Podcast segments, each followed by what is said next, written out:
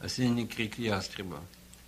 Северо-западный ветер его поднимает над сизой, лиловой, пунцовой, алой долиной Коннектикута.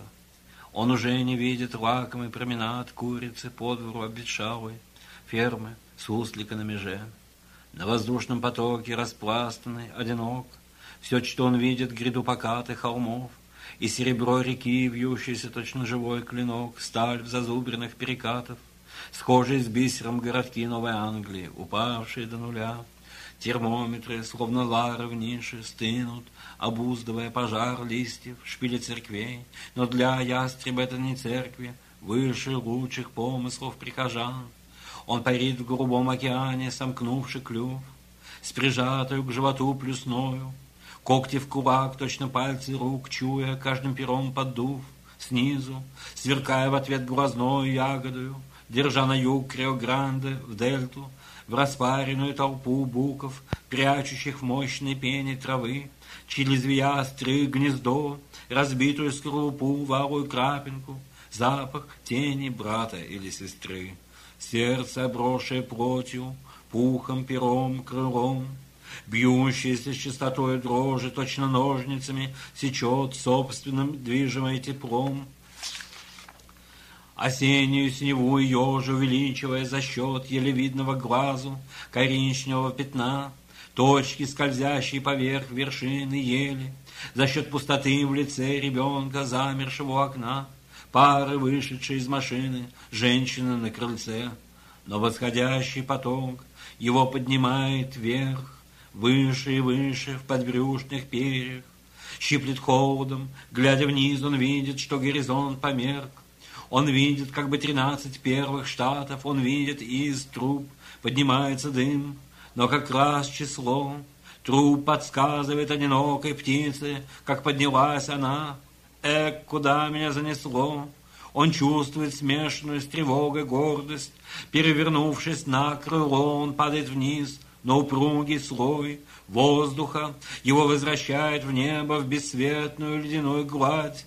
В желтом зрачке возникает злой блеск, то есть помесь гнева с ужасом. Он опять низвергается, но как стенка мяч, как падение грешника снова в веру. Его выталкивает назад его, который еще горяч, в черте что все выше в ионосферу, в астрономический объективный ад птиц, где отсутствует кислород, где вместо проса крупа далеких звезд, что для двуногих высь, то для пернатых, наоборот.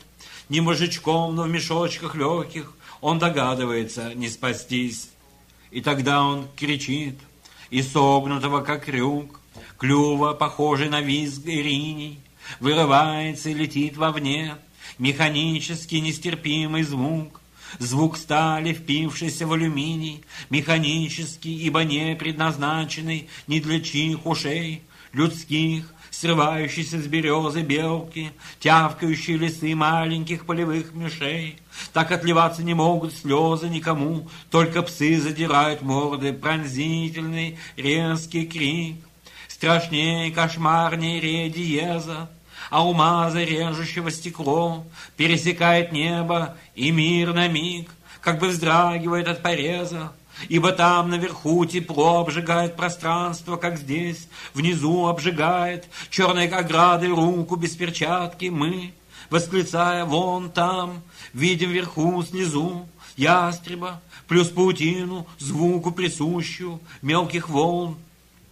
Мы, восклицая вон там, видим вверху снизу ястреба, плюс паутину звуку присущую, мелких волн, разбегающихся по небосводу, где нет эха, где пахнет апофеозом звука, особенно в октябре, и в кружеве этом сродни звезде, сверкая, скованная морозом, инием, в серебре опушившем перья, птица плывет в зенит, в ультрамарин, мы видим в бинокль отсюда, перл, сверкающий деталь мы слышим, что-то вверху звенит, как разбивающаяся посуда, как фамильный хрусталь, чьи осколки, однако, не ранят, но тают в ладони, и на мгновение вновь различаешь круж, кружки, глазки, веер, радужное пятно, многоточие, скобки, звенья, Колоски, волоски, бывший привольный, узор пера, Карту, ставшую горстью юрких